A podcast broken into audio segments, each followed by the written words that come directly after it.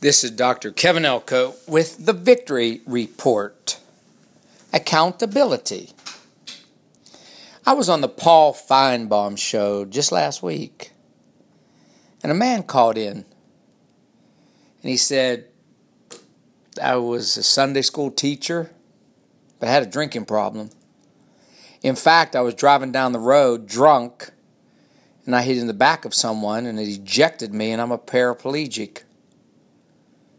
He said, I want to go help people now. I want to start a ministry. And I told him, You can go help somebody that nobody else can reach. Because Henry Nouwen was a priest for years. And he left the priesthood to go work with special needs children. And he wrote a book called The Wounded Healer. And what he said was only those who are truly wounded can heal. Only those who are hurt in some way can go help others hurt in the same way. Have you ever saw your wounds, maybe the divorce? Maybe it's a bad stock market. Maybe it's an illness. Maybe it's a cancer. Have you ever saw your wounds as a blessing that almost gave you a degree, an education to help people that others couldn't? Have you ever thought of it that way? That basically is what our book, The Sender, is about. It's about a little boy who had cancer, who taught an older man how to live through his cancer. The boy was already wounded, so the man understood that the boy understood.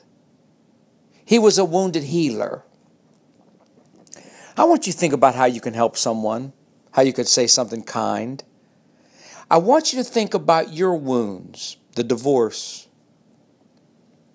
when you got fired, when you came up short, maybe when you had cancer or a drinking problem.